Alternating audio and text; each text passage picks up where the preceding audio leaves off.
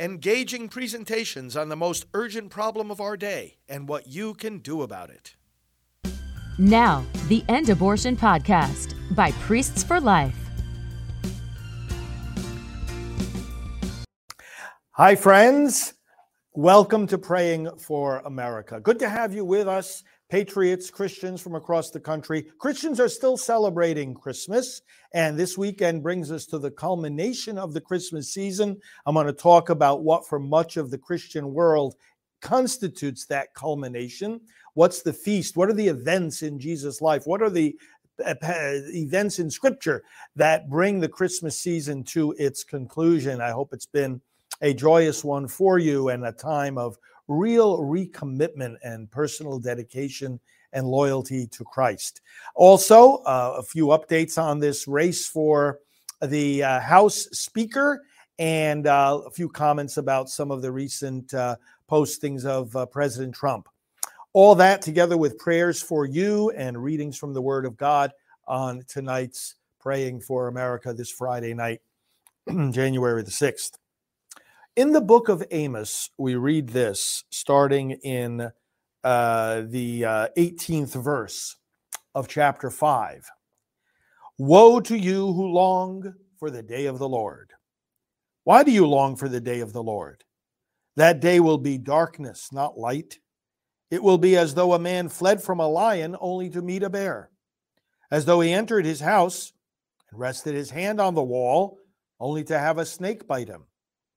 Will not the day of the Lord be darkness, not light? Pitch dark without a ray of brightness? I hate, I despise your religious feasts. I cannot stand your assemblies. Even though you bring me burnt offerings and grain offerings, I will not accept them. Though you bring choice fellowship offerings, I will have no regard for them. Away with the noise of your songs. I will not listen to the music of your harps. But let justice roll on like a river, righteousness like a never failing stream. Let us pray.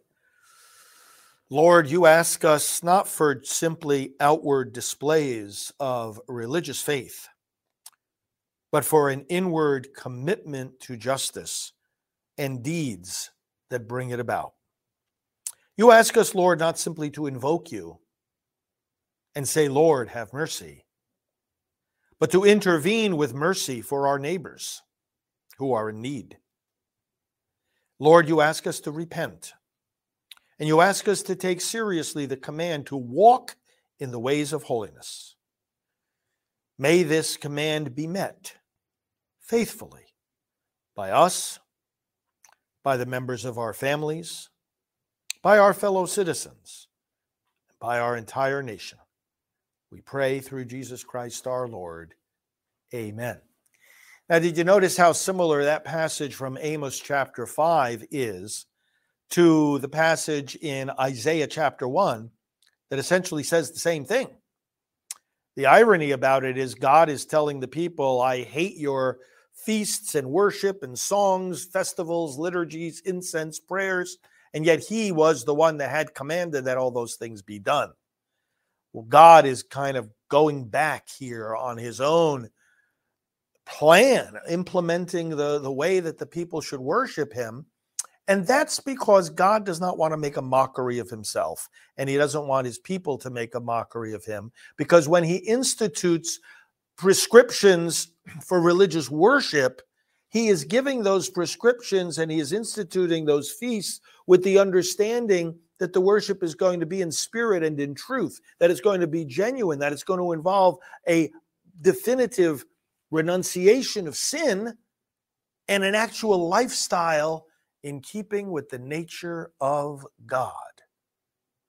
That's why he's angry like this. That's why he's going back on his own liturgical prescriptions, if you will. He wants his people to be holy. He says in the book of Leviticus, Be holy, for I am holy, says the Lord. In fact, all his commands can be seen as a, an exhortation to the people to be like him. Why do we have to be truthful? Because God is truth. Why do we have to respect and defend life? Because God is life. Why do we have to do justice in our dealings with one another? Because God is just, He's justice itself. And so He's saying here, and in almost identical words in Isaiah chapter 1 do justice. Don't come to me with prayers that are not matched with deeds.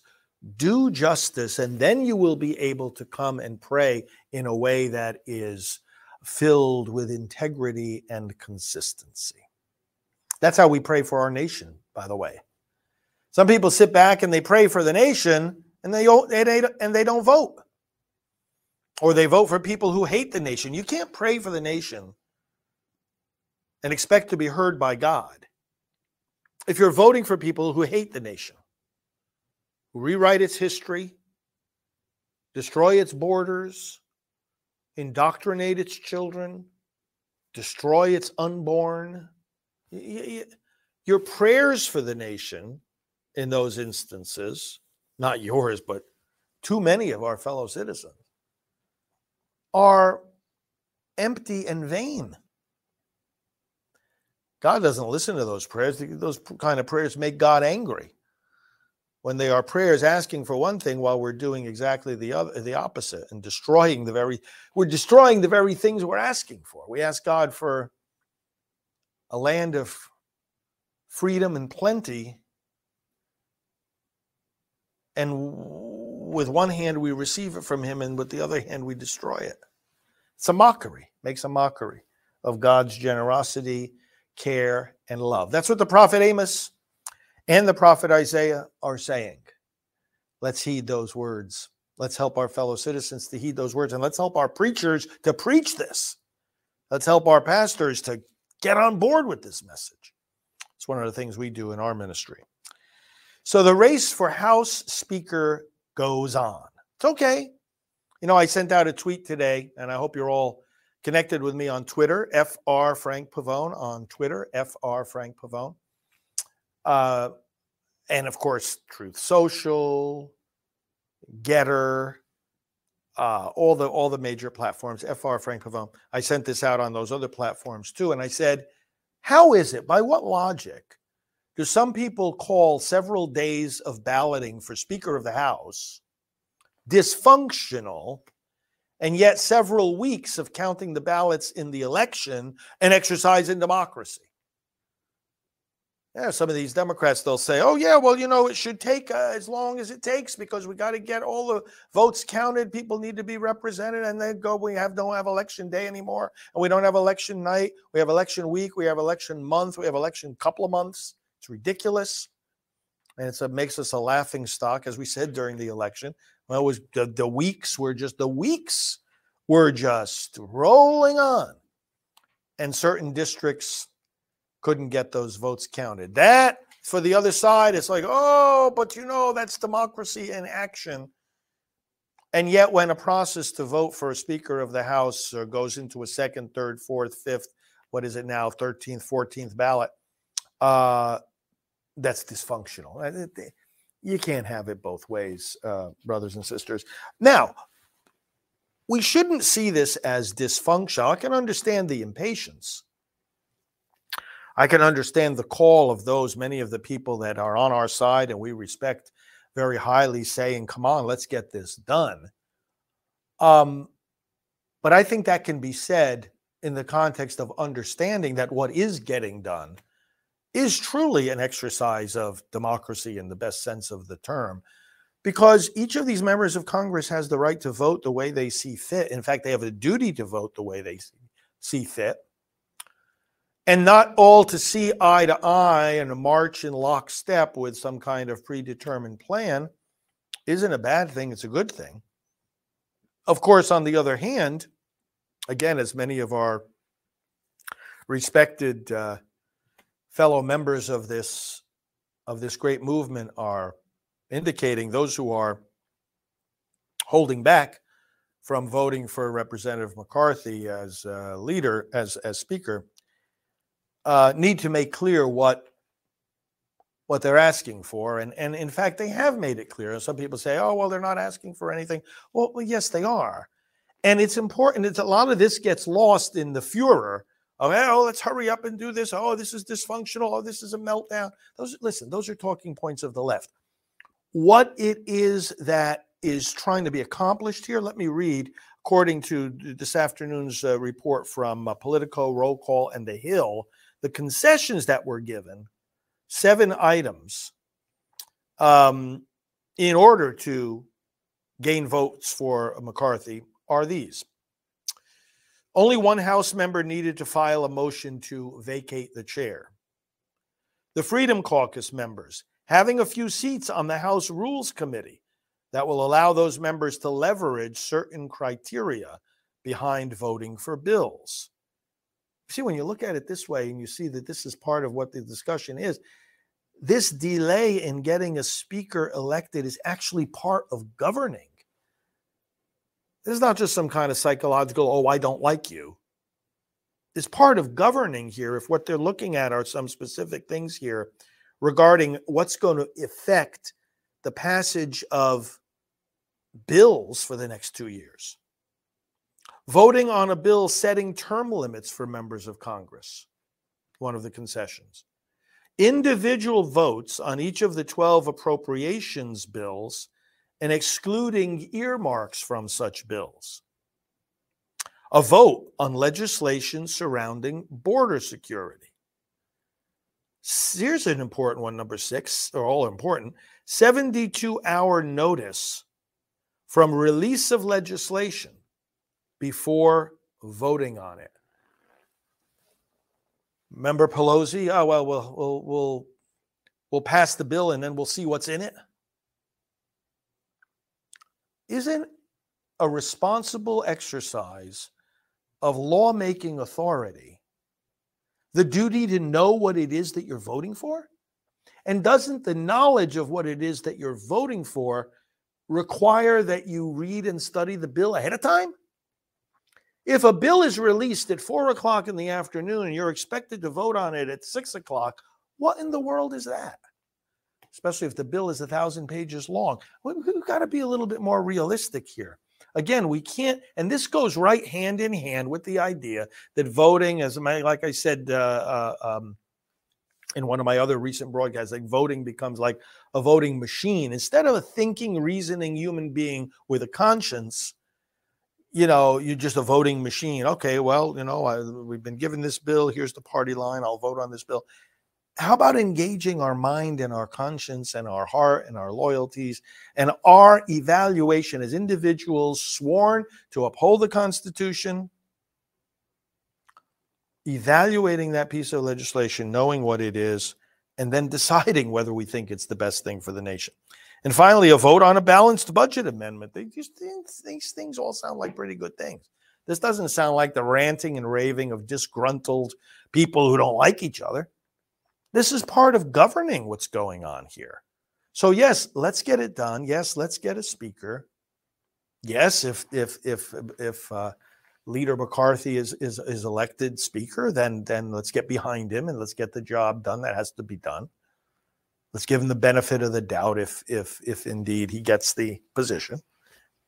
But let's not dismiss the these kinds of things, these concessions that are being given to those who are holding out on the vote. This can be very good for America, very good for the Congress, very good for the future. I want to also mention two other things. President Trump made some comments on Truth Social the other day that have some members in the pro life community concerned. Um, and uh, also, let's talk about the culmination, the conclusion of the Christmas season.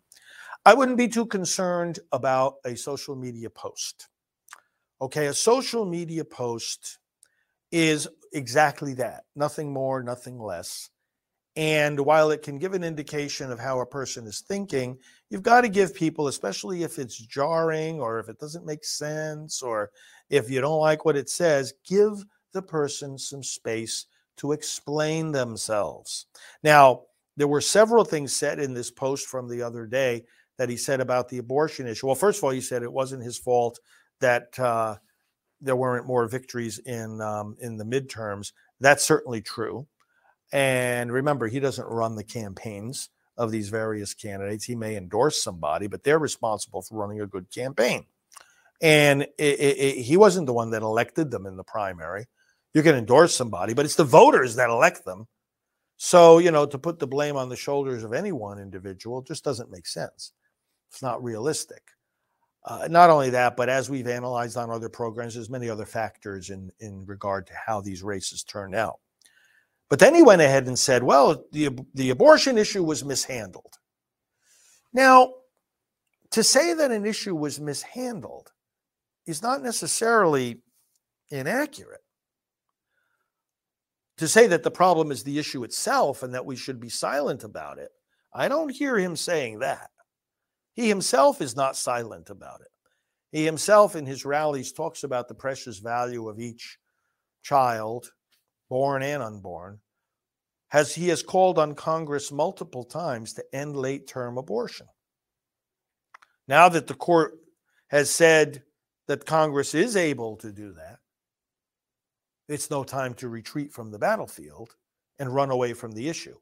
What I saw in President Trump's uh, Truth Social uh, post of, of the other day was the assertion that too many politicians have run away from the issue precisely after having tried for decades to get the court to do what it in fact did when it threw out Roe v. Wade. It says, and now they're not stepping up to the plate to play the game the Dobbs case that reversed Roe v. Wade is not an invitation to walk off the, the battlefield. What the Dobbs case did was it took away the unfair advantage that the pro abortion side had when they declared this was a constitutional right. It's not a constitutional right, it never has been. And if it's not, therefore, those that want abortion to be legal, the dismemberment and decapitation of babies, that is, need to make the case of why it's a good thing those of us who want the babies protected, we have been making the case as to why that's a good thing. You so you see an image of that unborn baby at the beginning of each one of these programs. That's a real human being. So it's no time to run away from the issue. And if people do run away from the issue, well, pro life voters are not going to be too enthusiastic about those candidates. President Trump has, has, has often said that he's in favor of the exceptions you know, a lot of politicians say they're in favor of the exceptions when it comes to lawmaking, that they don't think, and, and, and some of them say that because they just don't think that the American public is there yet in a, in, a, in, a, in a position to say that there should be no exceptions whatsoever. Doesn't mean that they think those exceptions are morally permissible.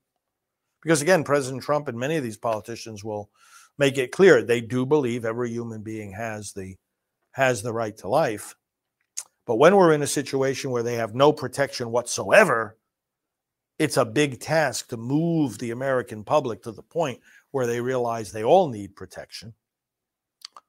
And some pieces of legislation, what, what the president is saying is if the pieces of legislation that are proposed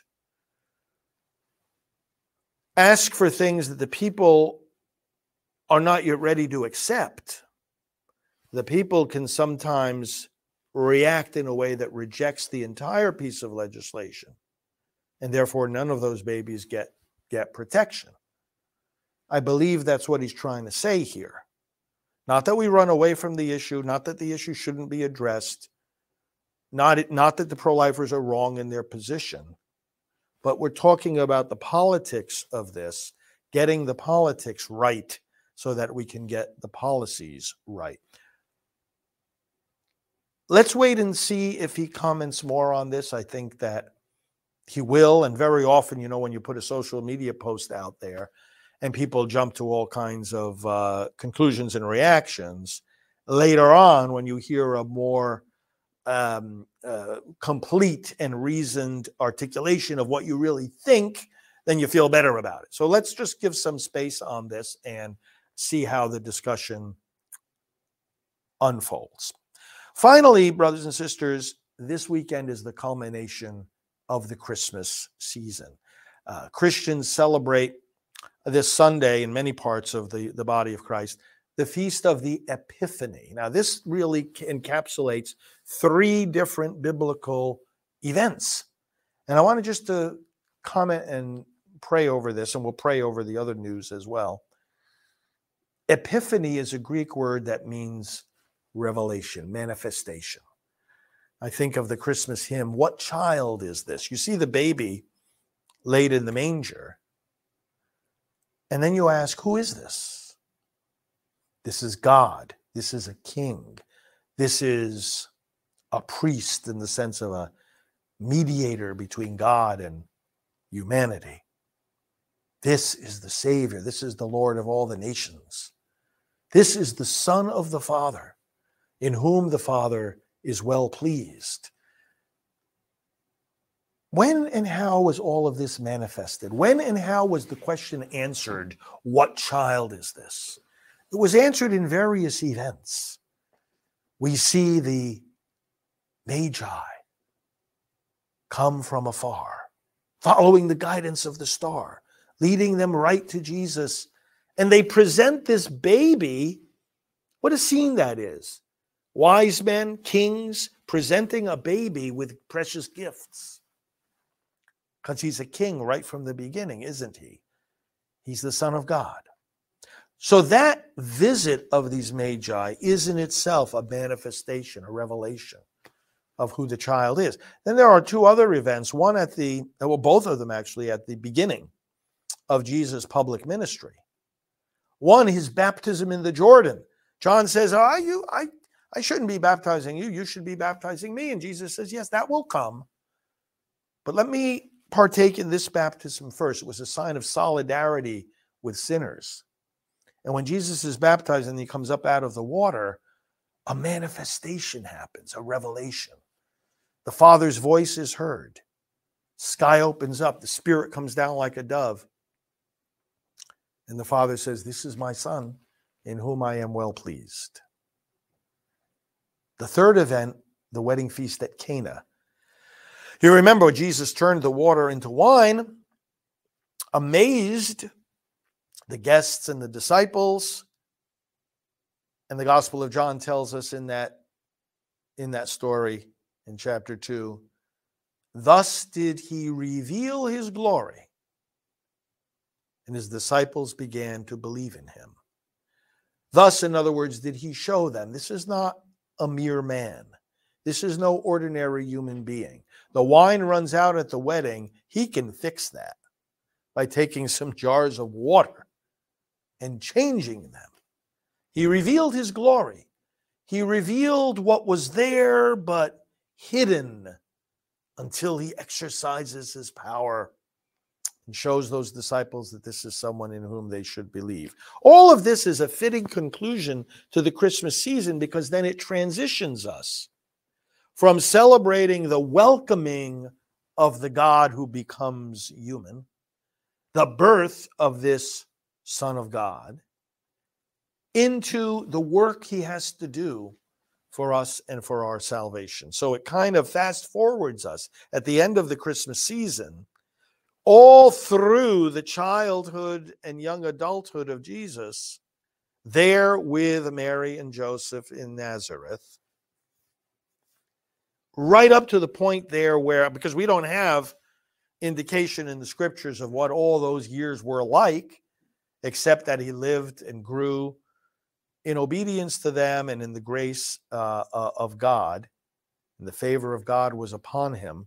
But the story really commences then with that public ministry, that first preaching, that baptism, that wedding at Cana. And then, of course, as we know, everything that follows after that, where he distributes to us our Christmas gifts grace and truth and commandments and beatitudes and parables and salvation.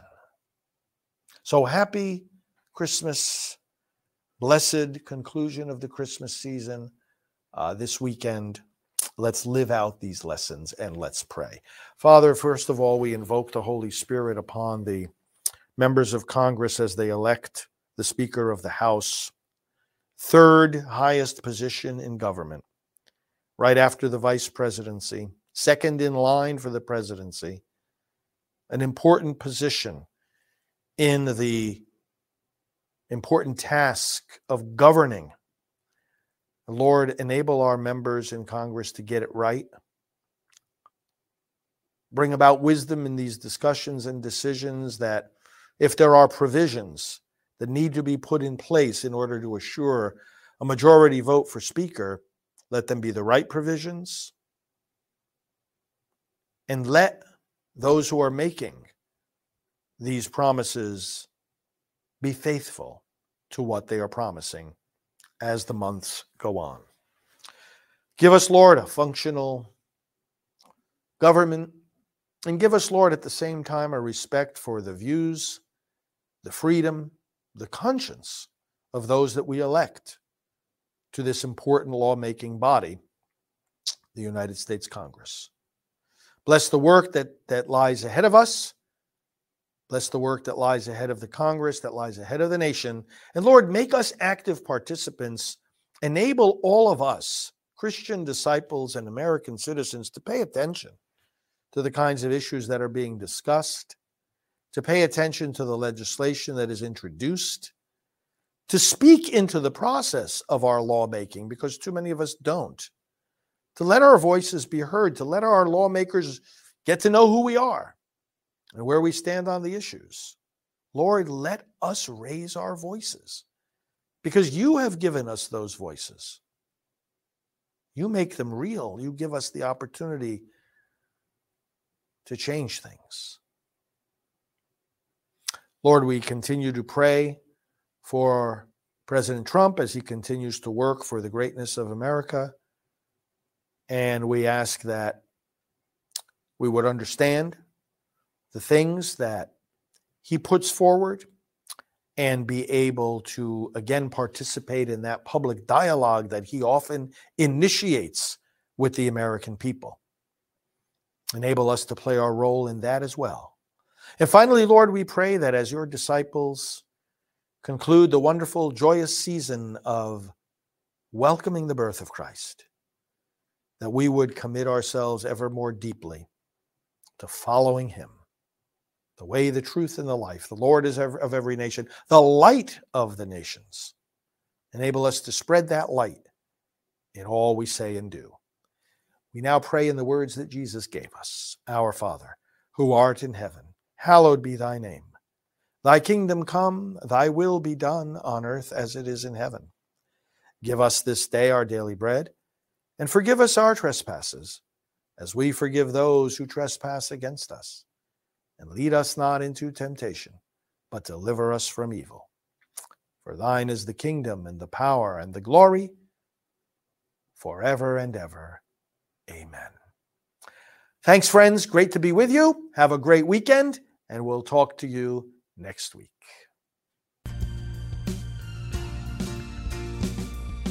This has been the End Abortion Podcast. To learn more, to help end abortion, and to connect with us on social media, visit endabortion.net.